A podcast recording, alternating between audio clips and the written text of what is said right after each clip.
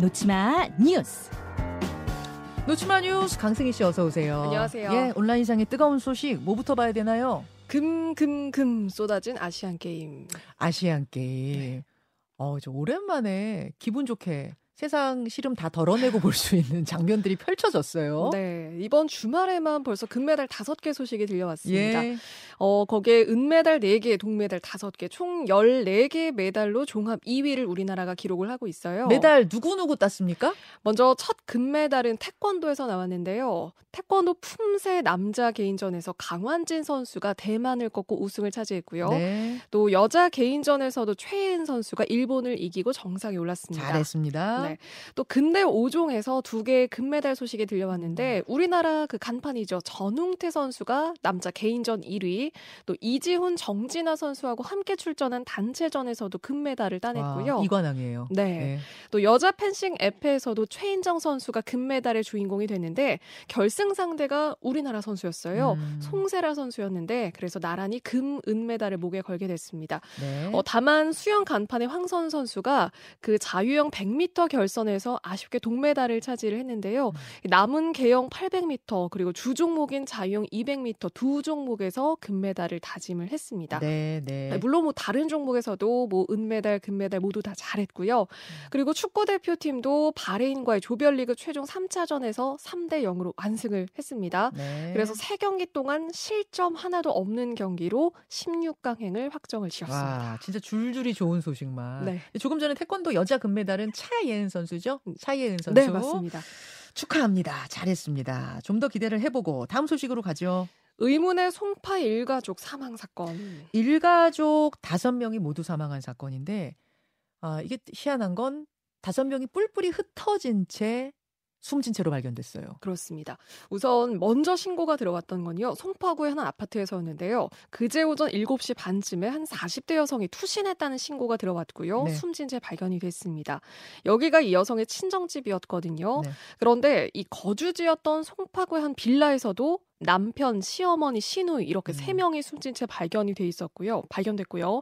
그리고 여성의 초등학생 딸은 경기도 김포의 한 호텔에서 역시 사망한 상태로 발견이 됐습니다. 여기까지만 들어도 지금 이상한 일이죠. 네. 본인의 집, 친정집, 호텔 네, 뿔뿔이 흩어진 채 일가족이 다 사망했다. 그렇습니다. 무슨 일이에요? 그런데 이 살던 집에서 유서가 나왔거든요. 네. 가족 간에 채권 채무 갈등이 있었던 걸로 추정되는 그런 내용이 나왔습니다. 가족 간에요. 네.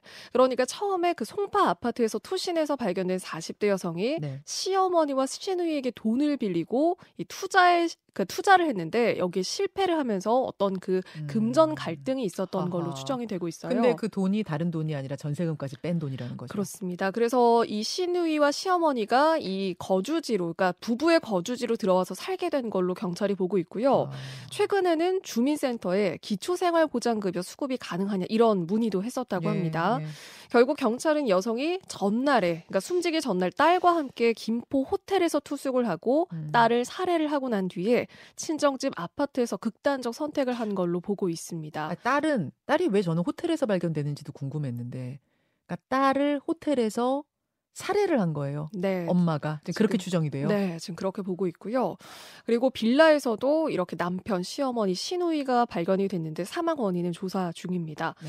그런데 이웃들이 대체로 화목한 가정으로 이 가족들을 기억을 하고 있었거든요. 그런데 2주 전에 시어머니가 쓰던 가구하고 쓰레기를 엄청 많이 내놓는 걸 봤다는 음. 주민이 있었어요.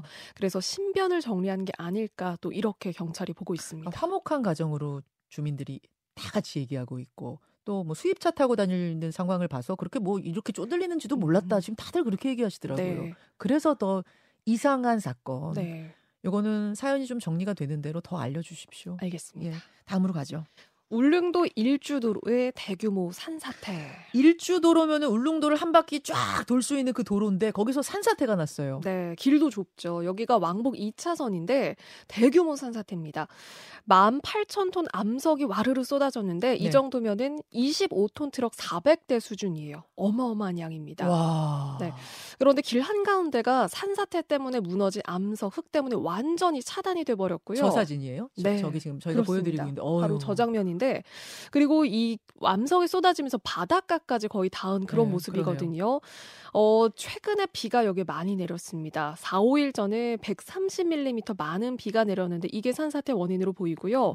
그런데 여기가 완전히 막혀버리면서 어, 지금 여기가 좁은 2차선 도로잖아요. 네네. 그래서 주민들과 관광객이 굉장히 큰 불편을 겪고 있다고 네, 합니다. 다행히 인명, 인명 피해가 없어서. 네, 새벽 시간에 나서 인명 피해는 없었습니다. 그건 정말 다행입니다. 네. 울릉도 소식까지 강승희 씨 고맙습니다. 고맙습니다. 김현정의 뉴스쇼는 시청자 여러분의 참여를 기다립니다. 구독과 좋아요, 댓글 잊지 않으셨죠? 알림 설정을 해두시면 평일 아침 7시 20분 실시간 라이브도 참여하실 수 있습니다.